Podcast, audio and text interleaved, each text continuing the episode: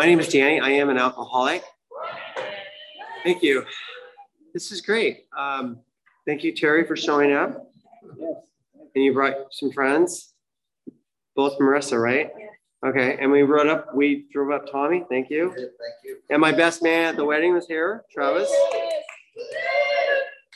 And um, my wife, I brought my wife with me. So she kind of goes with me wherever I go now, keeps me in line.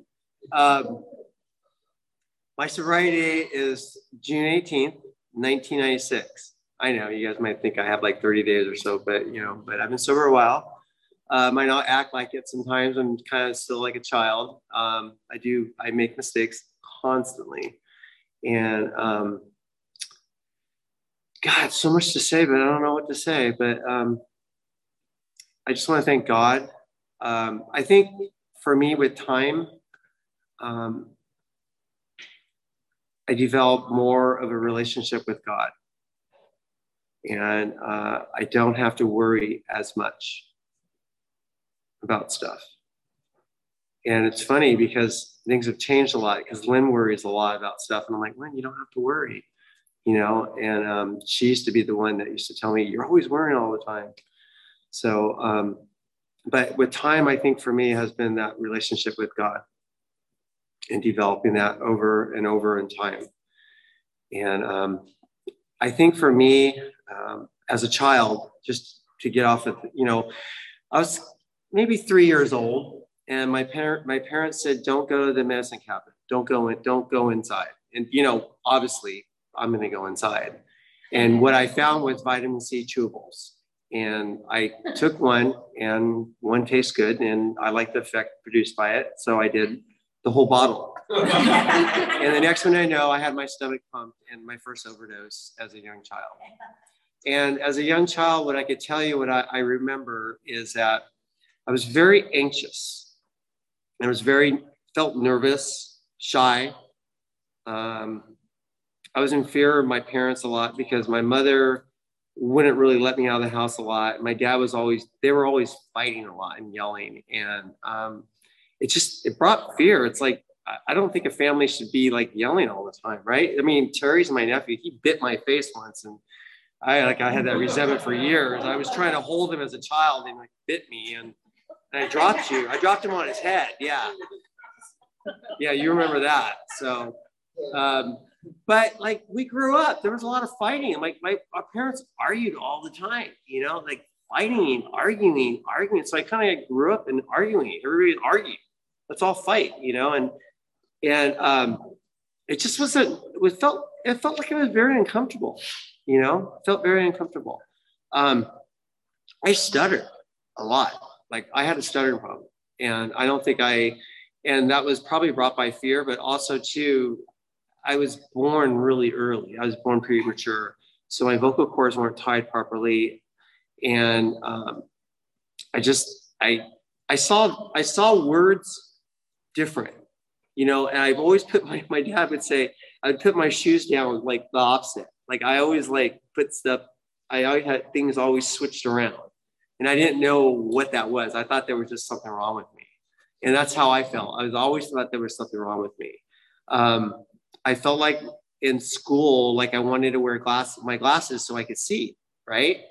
But I didn't because people would make fun of you and growing up people would make fun of you right? They just they just would. Like kids are mean. So i didn't wear my glasses. And i i would try to cheat or just try to get by in school not learn because i was so prideful. And i didn't even know what that word was. I don't think kids know what pride, i didn't know what prideful was. Um, i was so prideful and so insecure that i didn't want you to make fun of me so i didn't wear the wear the glasses. I would just go with it. And but there was one thing about me that i liked to do was after school is that the big kids lived had this like I went to a Catholic school and there was a, a public school over here and then for some reason the public school kids would love to chase us after school. And for some reason I like to be chased. That feeling was pretty pretty going. Like I would just like it, it just it gave me something you know it gave me some type of feeling like this adrenaline right? Like it just was exciting to escape and they could never catch me. And I remember, and I was telling my son, because my son, I, mean, I drive him to school all the time. And I remember when I was in kindergarten that I ran not to take the bus, like I ran to the school to beat the bus. That was like the big thing, right? To beat the bus. Because I just like that feeling that I got. I'm, I'm searching for a feeling, right? That I was trying to get this feeling. and I didn't know what it was. But growing up, you know, made fun a lot, like teased a lot, you know. Um, I had older brothers that I thought were like the greatest things ever, you know, and they weren't there. And um, I remember, I think it was Pat. He left one day, and I told my mom that I'm leaving, and I left. I like left home to go look for my brother that left, and you know the cops found me, you know, uh, hours away, and um, they knew who I was because my parents were kind of, we were kind of, I kind of grew up really rich, you know, growing up, but later it wasn't that. I wish it was like later, but it was, you know, growing up, I was growing up in this wealthy family. And uh, we always, I always had stuff, but I was always like sheltered, like very sheltered. Um, I had this make believe friend. I don't know if you guys had make believe friends, but I did. My friend was named Mike, and we did a lot of things together.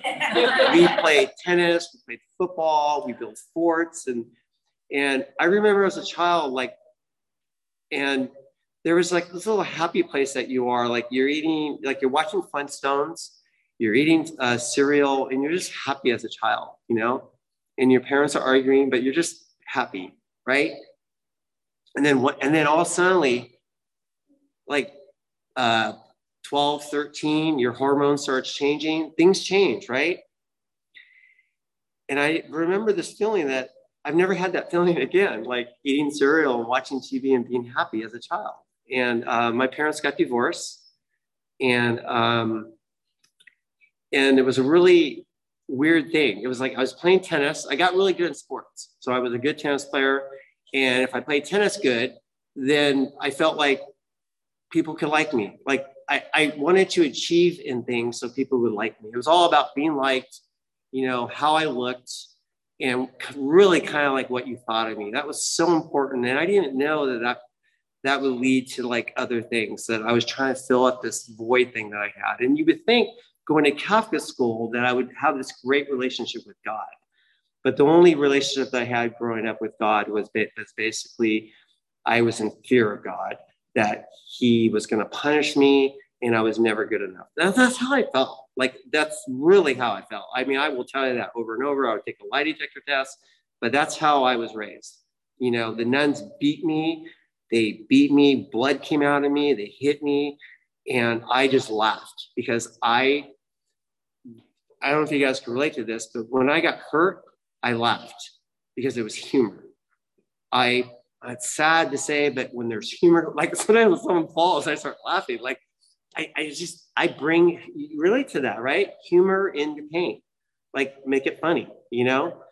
And um, that's why sometimes when we do share like crazy like stories, then people start laughing, you know, like because we relate to that. And so and I haven't even drank yet. I should be drinking a long time ago, maybe first, second grade. It would probably eased out the pain, you know. But you know, um, I haven't really spoken in meetings in a while. I've been doing a lot of like outreach in schools, trying to educate kids about drugs and alcohol prevention, and when I've been doing that solid for like six years. And I got to tell you, it's it's a tough road. You know, you bring them in there. I brought in addicts in, and I've, I've done so many different types of things, celebrities, and just trying to motivate to motivate these kids. And I really realized, you know, that we're all on our own path here.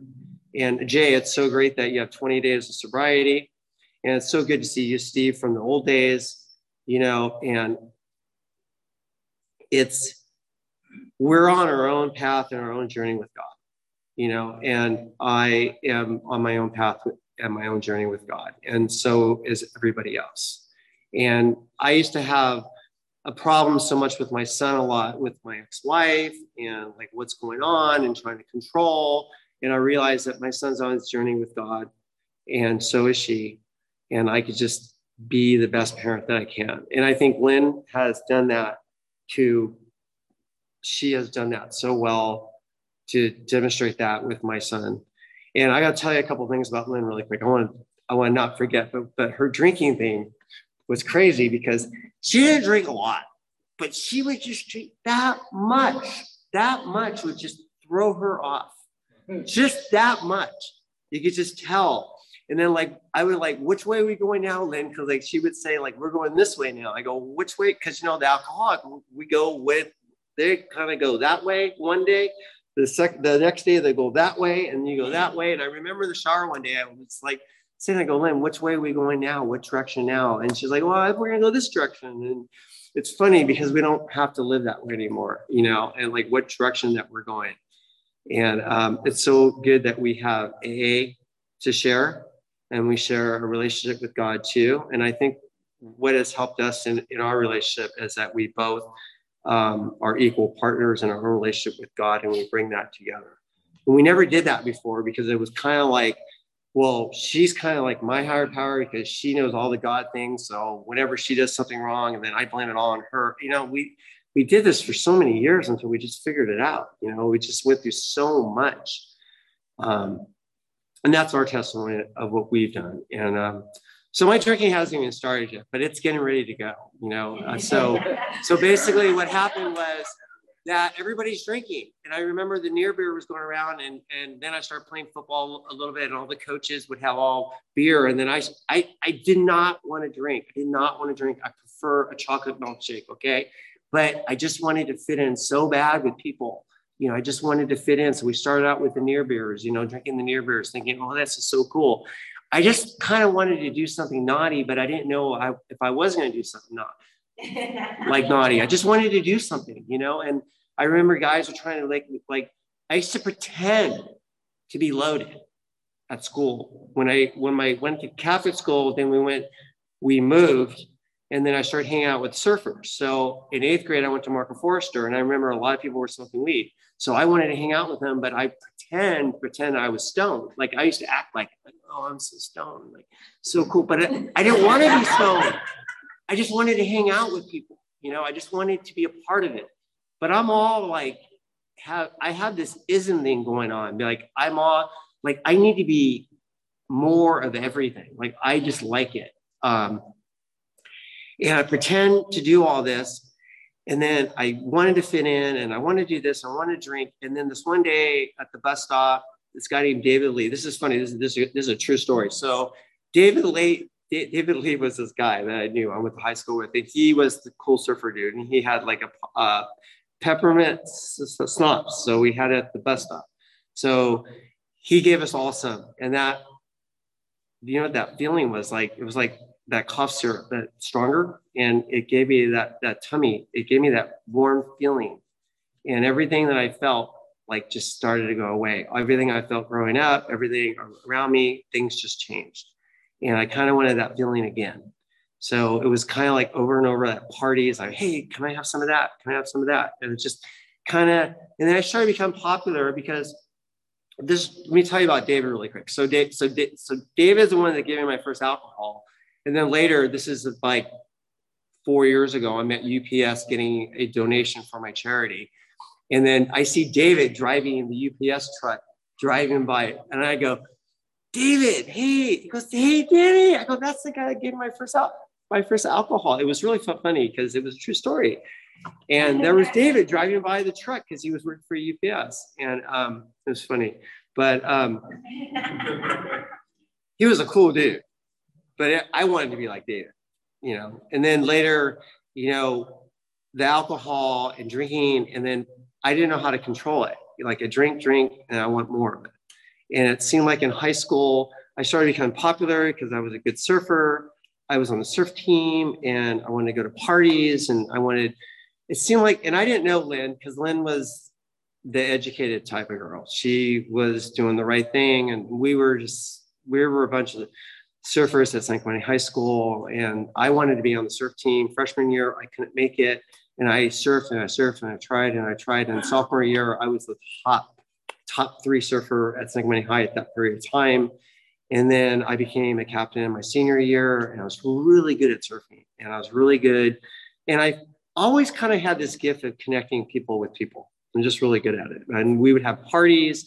I'd have these crazy parties at my mom's house and tell my mom to go away. And then we would just have bus full of girls show up. And it was just like those movies, like the keg and people drunk. And I just thought that was really fun. It was exciting. It was fun. And I didn't know that there was any consequences yet. It was just like a part of just like growing up in high school. And this was like, and I graduated in 1981 and I varsity uh, in tennis and I varsity in surfing. And I just was kind of like a popular guy. I kind of like peaked in high school. And then in the in the 80s, we all know what 80s brought, right? Okay. A lot of drugs. And I didn't know really about that other white powder stuff that was happening that was around. But for some reason, I had a, a guy that was one of my close friends. Um, I don't know, there's a lot of people that I did some weird stuff on that stuff, but um, there was a guy that actually brought it. He was a surfer guy, and you know, and I go, I want to be like this guy, and he had it, and he gave me some, and I did it, and I did more of it, and I just like was crazy, and I was telling everybody I was doing cocaine, and I was just thought it was so because you know it's so fun. You're just doing it, and you're talking, you're talking, and, and then later I'm going out and I'm hanging out with girls in jacuzzis and telling them how great I look and I'm surfing, and then I go, I don't want to surf anymore. I want to be a dancer, and I want to go night clubbing. I saw Michael Jackson's video, Billie Jean, and that got me on MTV. You guys don't know about some don't know what MTV was, but when MTV came, came out, I go, I want to be a star, and I started. I got out of what I was doing. I started like going nightclub. I was a nightclubber. I, I knew where every nightclub was every night I was going out somewhere where it was exciting and it was fun. We were dancing and doing a little drinking and then doing drugs a little bit, not much.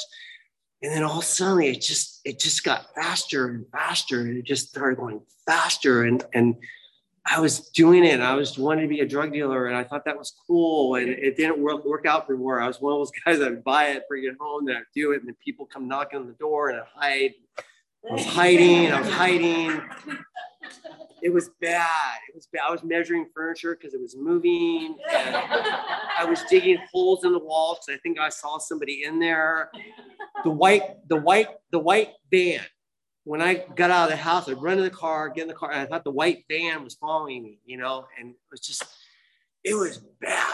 I got, I went nuts in my head, you know. So that didn't really end really well. So, so this period of time, the dancing, I got fat, got really fat. I couldn't dance in these clubs anymore. I was Mr. Hot, Hot Buns for a couple years, dancing in clubs and thought it was cool.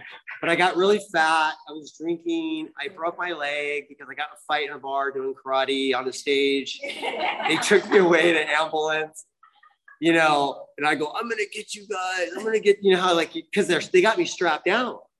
I can't get anybody, but I'm threatening everybody in the club that I'm gonna, you know, do it. And I so that was really pretty much, I was hitting bottom, but not really yet. But that was it of everything. And from that moment on, it was like I got fat, I got really overweight, and I was drinking a lot.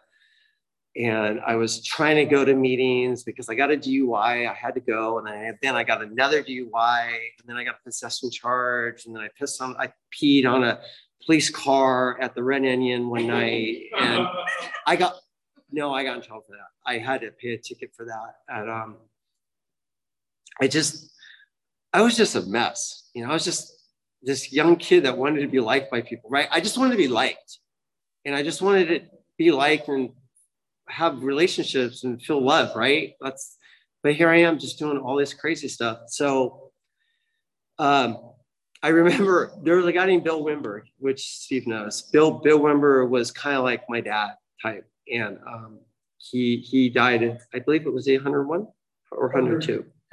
Okay, so I remember I was sitting with Bill in the car one night, and he was driving me because I didn't have a car. I lost my license, so I was riding a bike, and I was living at my mom's. So Bill was in the car, and I'm like telling Bill my all my problems, and he goes, "I don't." Bill looked at me, and he goes I, I don't think you're going to get sober ever. And I go, really? And he was my hope. He was my one hope, you know, and I didn't really think I was going to get sober either. I was a mess. No, really, seriously, I was completely a mess. and I, I, I didn't do bad. Well, I did. I, did I did steal your money at your house, Terry. I mean, we all know the story. It was funny. Told a story. Go to Terry's house. Tell me how great I am. This guy walking around his house, and I remember uh, I'm in his room alone, and I started praying to God because I ran out of drugs and drinking. And I God always says, go underneath these like cabinets, go look underneath cabinets. So he had a bunch of money. I ended up taking some of it. God get God answered my prayers. and then this is a true story. Then Terry comes home, and then I told Terry this guy had a black leather jacket on. I described the guy just like me, and we went looking for him. And it was me. And then later he caught on, and my mom had to write him a check, and I had to pay my mom back, and he was pissed. And it was funny, remember that?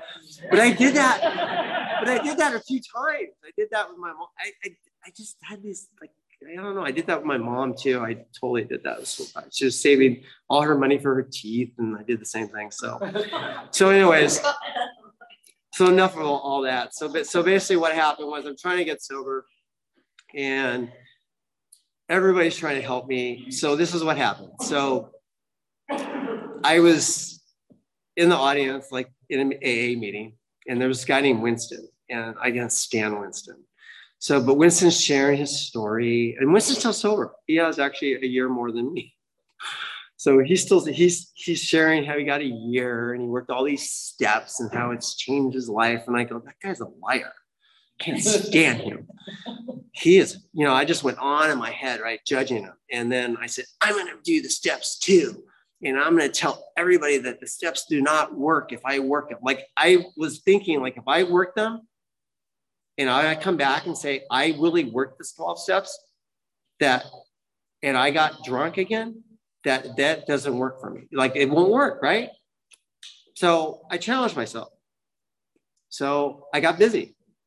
I came in, I started working the steps, and I called my sponsor and I did four step pretty like immediately. And he's like, Are you okay? I go, Yeah, I'm busy. Let's get this to it. Picked up commitments, got involved, got, you know, I just, I started going.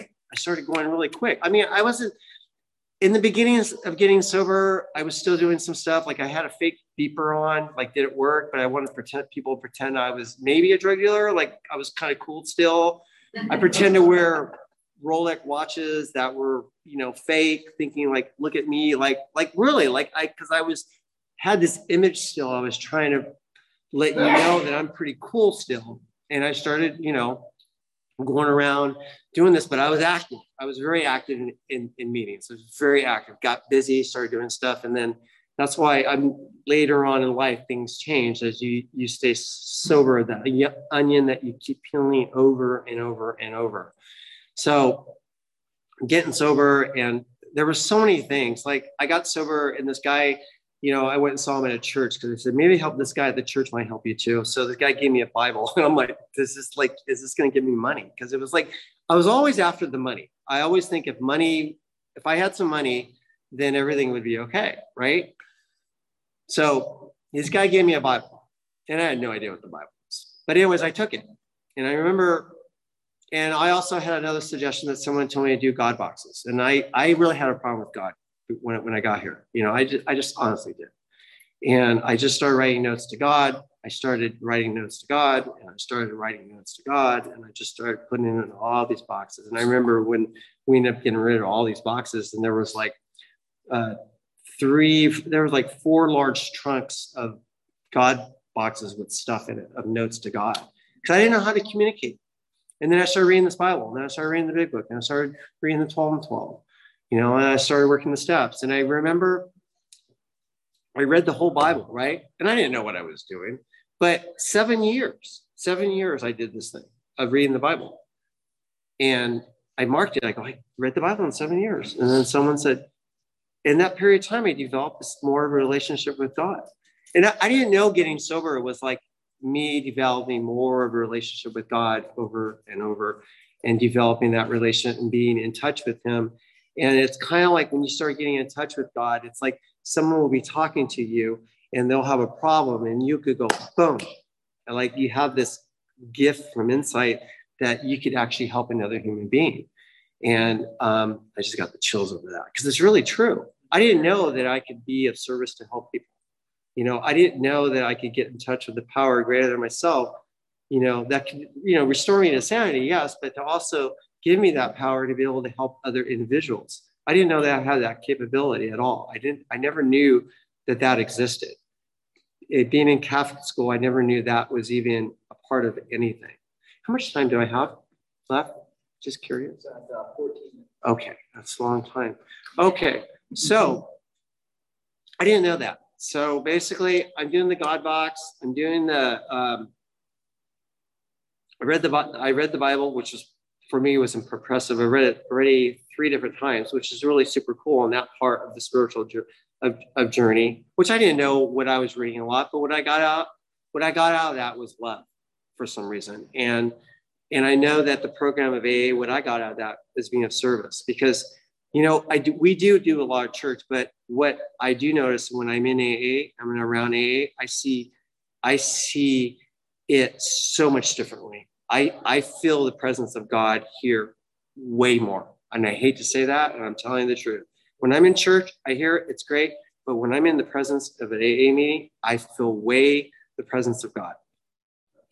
Absolutely. It's amen on that one. It's completely right on because we're here broken, right? Because we're all broke. We're all broken, and I'm here broken. And and when I'm here, I see people like just want to help people. Help. You you want to help your neighbor, you know. And I know each one of us at any given time. I know we're selfish. I know selfish and self-centered needs to be like smashed because I need to work on that each day. So once I get that out, then I can be able to do something. And I know each one of us at any given time, if somebody called us for help, you need, and you didn't even like the, per, the person, but if someone wants to talk to you about alcohol, you get excited to help. I do. And I know a lot of people do too. You know, you get really excited. It's just something that this feel that you get and this energy that's incredible, right? It's just incredible. And um, Heidi is like going like this we ate last night. We went to go eat because we eat now. We go out and we eat, and we ate so much food last night. Oh, but thank God I got this suit. This is my wedding suit. Actually, it's really big on me. I Lynn before I got married, Lynn said, "Oh, you got to lose weight when you wear your suit," and I'm like, totally gain weight. So she, I'm clever. We're we're we're clever. I just go take the suit and I go get it tailored to make it fit me, right? So I could gain that pounds. And then now it's like loose on me. Like, so it kind of backfired. But anyways, we're always, we're alcoholic here. We always got like this little get things that we do. We try to like, I don't know. I like to manipulate sometimes, try to change the outcome of things so it goes in my favor. I don't know. I do that sometimes, you know. And today at work today, I had to like kind of stop myself and they, you know, maybe try to be of service to help employees. And they, uh, three or four employees said like, why are you so nice? You know, I'm like, just trying to be a worker among workers, you know, because I get selfish and self centered sometimes and it gets crazy. You know, I get like, I just become that person. You know, it's so quick. You know, I have to stop myself on a regular basis. So get getting sober, all, all this stuff goes on. I get married in sobriety. Uh, big AA bash big thing. Didn't work out very well. Got a son from that, beautiful son. And um, I also have a daughter. I haven't sh- I, haven't shared about that. But when I was drinking and doing my thing, I met a lady, which I actually really liked. And she got pregnant and she had a child, but she thought maybe the child was this other guy. And I just went, and I was young. I was in my 20s. I was like, oh, okay. Like I, I didn't really think about raise. I, I had no idea. I couldn't even take care of myself. I just, all I want to do is party and have fun. I was like a fun a fun person. I just wanted to go have fun. So they come to me and say, "Hey, take a blood test because we think your daughter might be you because for some reason she's like walking into walls, like she's going straight into walls." It was Ashley, and um, I took a blood test and it was mine, and it was cool. I saw my daughter for a while; it was great. And then they took off to Australia, and I didn't get to see her, and there was a lot of fighting, and then I had to pay this large, you know, bill. And when I got sober, because I didn't make child support payments because I was pissed because I didn't see my daughter, you know, I was like, poor me. I was able to, you know, make amends on that. And when I got sober, that was a big deal because that was like a twenty thousand dollar thing on my license, and it was really bad. But I took care of it. Um, I have a relationship with my daughter today, and I have two granddaughters, and and her mother died. Um, I would say about 15 years ago. Uh, about 15 years ago, her mother died. Her mother drank too much, and she fell down a flight of stairs, and she hit her head, and she died just like that. And the other guy that was supposed to be the parent that they thought that was, he ended up dying from a drug overdose in Australia. It was just kind of a weird situation. It was a weird, it was a weird thing. And um, so I have a son today, and I have a great relationship with my son. It wasn't, it wasn't easy in the beginning, and um, I just kept being consistent. What AA has taught me, I think it's really important. When I got here, I started taking these commitments. I remember doing the uh, Monday night uh, step study meeting and I was the kitchen cleanup and I did that for two years and it was my kitchen. I just cleaned it up. It was my kitchen. I, I cleaned it up and I would, um, I had so many commitments. I was GSR for like five years and I was a secretary, I was a treasurer. And I always seemed to find meetings and I put them together, you know, clean them up, break them down. And I did that. And I just, I felt like it started doing that in the beginning because that stuff started to learn how to become a worker, become a good worker. And when I was about a year and a half of sobriety, I was still struggling at trying to pay my bills and I didn't know how to pay the IRS and the state, like with my daughter and stuff too. And uh, I was a little bit disturbed and I left a meet, I left a meeting and some guy followed me out in the parking lot. And then he said, Hey, are you okay? I go, No, I'm not. I don't really have a job. And I almost started crying. And he goes, Hey, I have a job for, for you. I think you're ready for it. And so I started working in this restaurant that I worked in San Juan for 18 years. It was the Cafe Mozart, it was European continental food. And I worked there and I worked there for 18 years and it was great. It was great. I worked there. It was great. Uh, it was a little rough. I think he put me in more you know, how to, to show up to work and do that. It was a little tough, you know, but I did. Because funny now, because I work in this restaurant now and I show up and I'm always there and I become this guy that's reliable. And I'm just a reliable guy. I show up, you know.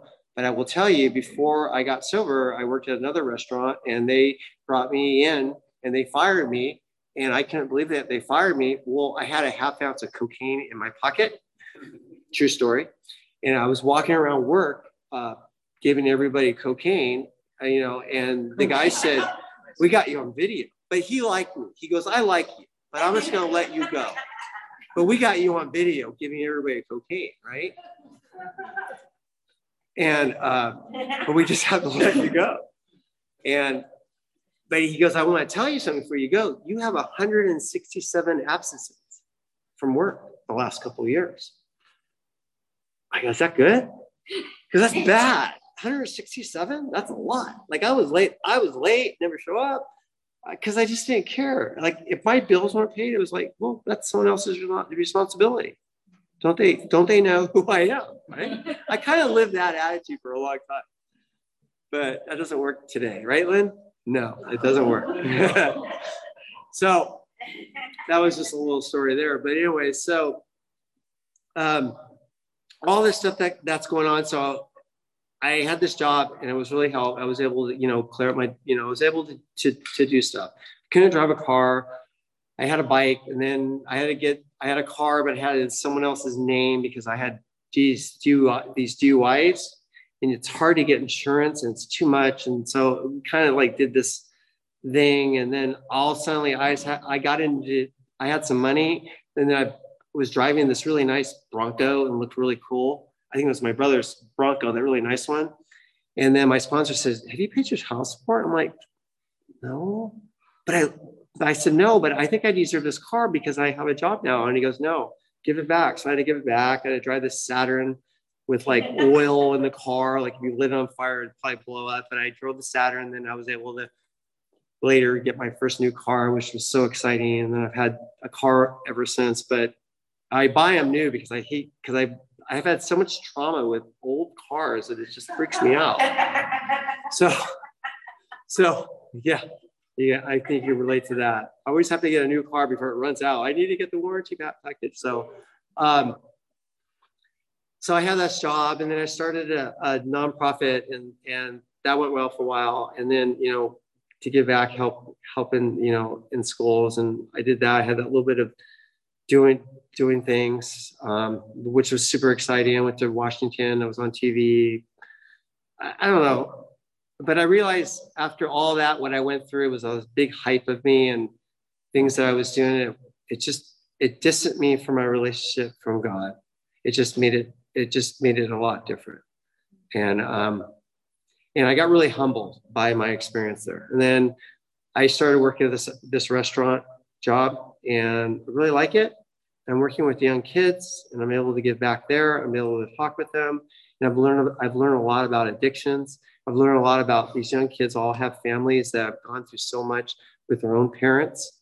And I get to hear their stories. I get to listen and I give to not really give much direction if they want it. And then I will, I will, I will lend a help. And I, and I, and I realized this amount of time of sobriety and I say the time of sobriety and what I've learned from this journey is that I try not to give like my two cents, but just try to listen and give a little bit of advice maybe if they ask.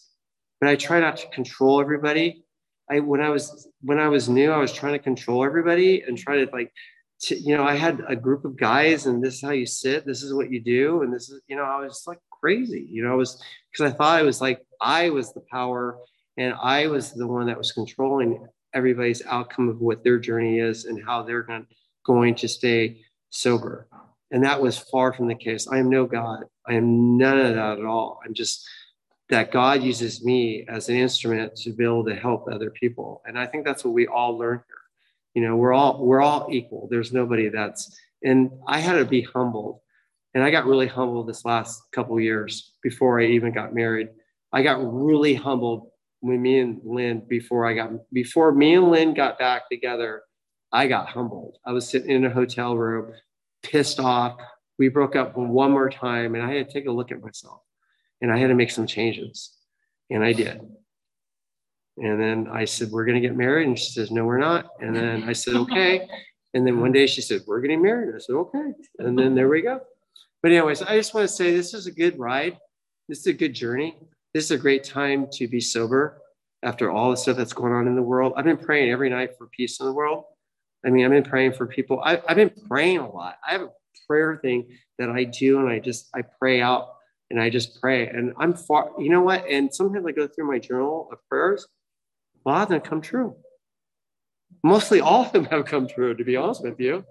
There's very little that's really not that has not been answered, you know. And um, and I really hope that you get in touch with this power and really just, you know, just find God. And I found God, you know. Two minutes, quick story, really quick. This is where all turned for me with God. So basically, I want to share the story because this is where it all happened. First day of sobriety. First day, one day. I'm at the Laguna Beach Canyon Club. And um, I'm hearing uh, Scott Scott Redmond you guys know who Scott Redmond is? Great speaker, great speaker. He's sharing, he's talking about his spatula. I'm laughing. That's all I heard. All I heard day one, his spatula that he owned, that's all he owned. And he, he made me laugh. Something opened up. Went down to the beach. This guy named Howard, who ended up dying from, from this disease. I am following this girl wearing white pants, blonde, named Cynthia, following her because everybody followed her. I followed her. I was eyeing in on that. And Howard blocked me. he goes, Hey, hey, you have alcoholism. I go, what, are you, what are you talking about? He goes, You have a disease. I go, What are you talking about? He goes, Stop, leave me alone. I'm chasing her. He goes, You have alcoholism. You're suffering from alcoholism. And he goes, Get on your knees and pray and ask God for help. And I go, mm. And uh, ask God for help. The one who has all power, that one is God, may you find him now. Cynthia got in my car, which was someone else's car, but I was I was driving it, and I'm driving her home. She's sitting at the thing, and Cynthia goes, "Would you like to come in?" I go, "No. I want to I want to go home and do this power and get on my knees and ask, you know, whatever I did. Drove home, got on my knees, asked God, lightning. I don't know what it was, but I felt peace. One day, felt peace. I let that go. If I would have went back in that house, I mean, who would not? I mean, come on, tell me. One day, sobriety, you got a girl, hot, you don't go in. I gave that up. I gave that. I gave that up on day one to not go in that house to go get sobriety. And I think God gave me that grace, and I've been sober ever since. And I got on my knees and I asked God for help. That was it. Boom. 18th, 1996. Thank you.